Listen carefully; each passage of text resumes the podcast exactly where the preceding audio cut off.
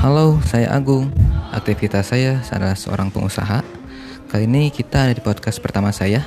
Saya akan sharing ke teman-teman bagaimana agar kehidupan kita tetap sehat, baik secara pikiran ataupun batin. Yang pertama, eh, kita harus bisa menjaga hubungan kita dengan Tuhan.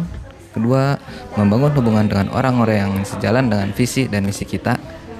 Ketiga, bagaimana uh, kita agar tetap semangat? Yang pertama bisa membaca buku menonton video-video ataupun uh, seminar-seminar yang bisa memotivasi diri. Keempat uh, kita mencari lingkungan yang baik dan positif.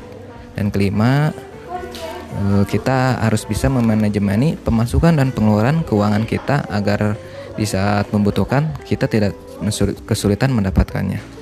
Kalau boleh saran, saya ada buku yang paling keren nih buat kamu.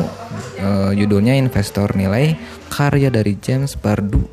Di situ bakal dikumpas tuntas bagaimana agar keuangan kita akan menjadi lebih baik di saat nanti ataupun sekarang. Segitu aja teman-teman. E, saya Agung. Kita kembali lagi nanti di podcast selanjutnya.